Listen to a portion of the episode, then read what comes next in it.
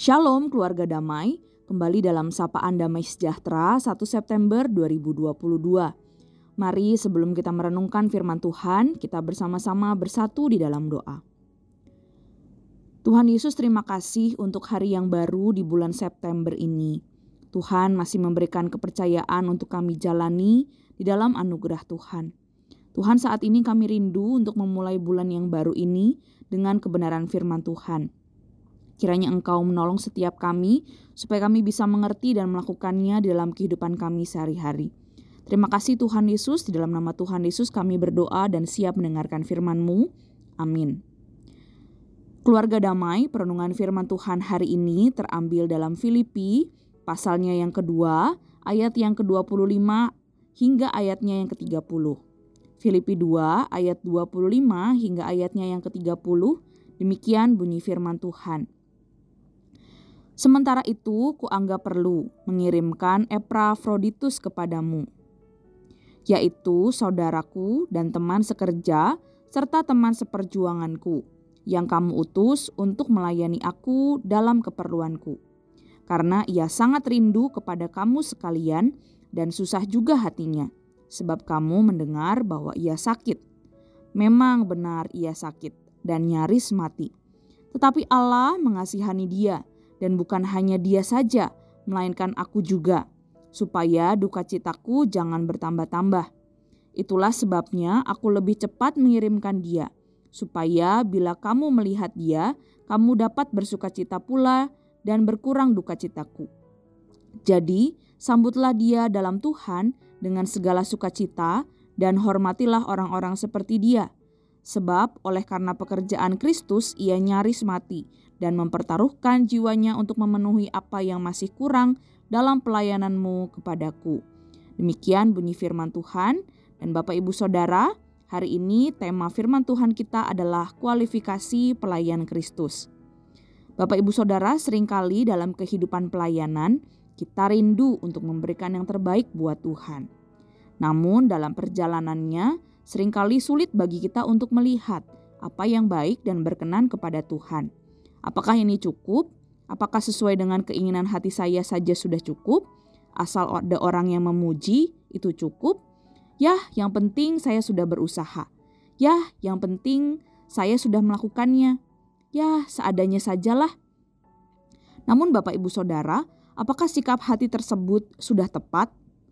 Tentu Tuhan ingin kita semakin bertumbuh dan berproses, semakin hari diperlengkapi untuk memberikan yang terbaik bagi Tuhan sikap hati yang terus-menerus mau belajar atau hanya pasrah, yang penting melayani.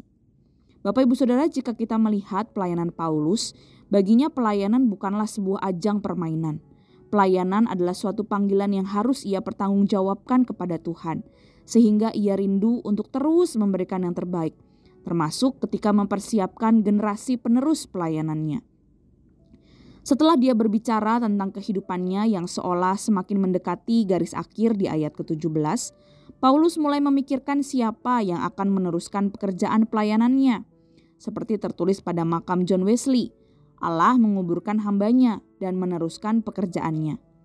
Bapak ibu saudara pekerjaan Tuhan akan terus berlanjut selama langit dan bumi belum lenyap. Paulus tidak mempercayakan tugas tersebut kepada sembarangan orang, dia memiliki kualifikasi tertentu bagi seorang rekan kerja. Dan melalui dua rekan kerja Paulus, yaitu Timotius dan Epafroditus, kita dapat mempelajari kualifikasi itu. Pertama, yaitu sehati dan sepikir. Ini penting, sebab Paulus telah membangun dengan kualitas yang tinggi. Seorang penerus harus memiliki pikiran yang sama. Jika tidak demikian, pekerjaan yang telah dibangun lambat laun akan hancur karena kontradiksi yang terjadi dari dalam. Dan yang kedua, kesungguhan dan ketulusan memperhatikan kepentingan jemaat dan bukan kepentingannya sendiri. Di sini sekali lagi penyangkalan diri dan pengorbanan merupakan syarat bagi seorang hamba Tuhan, seorang pelayan Tuhan. Ketiga, kesetiaan. Ini berarti konsistensi, ketekunan, dan tahan uji.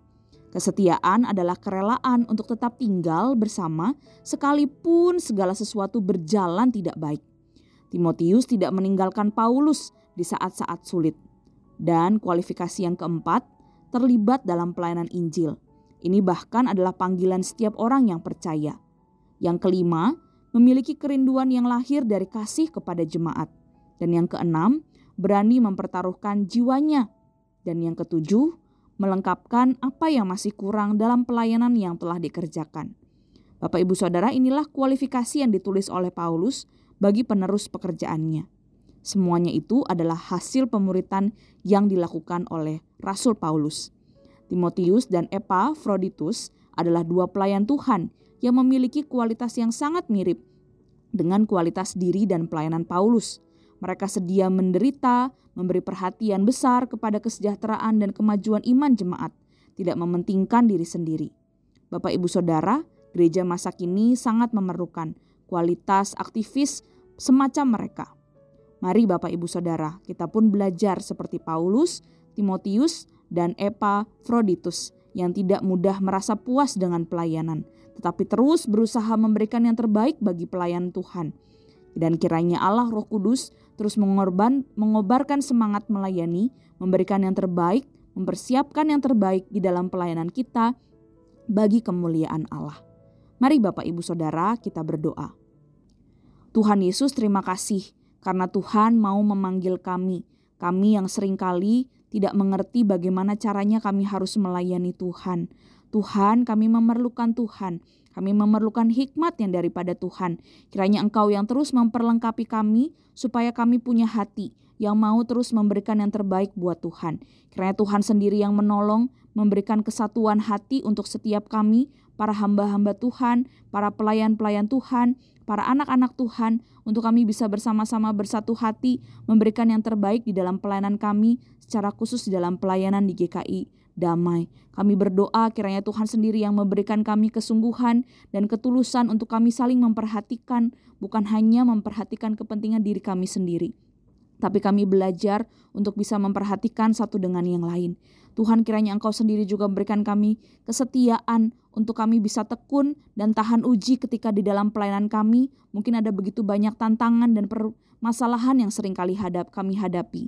Kiranya Tuhan sendiri yang tolong kami supaya kami belajar untuk menjadi pelayan Tuhan yang tahan uji dan memuliakan Tuhan di dalam ketekunan kami.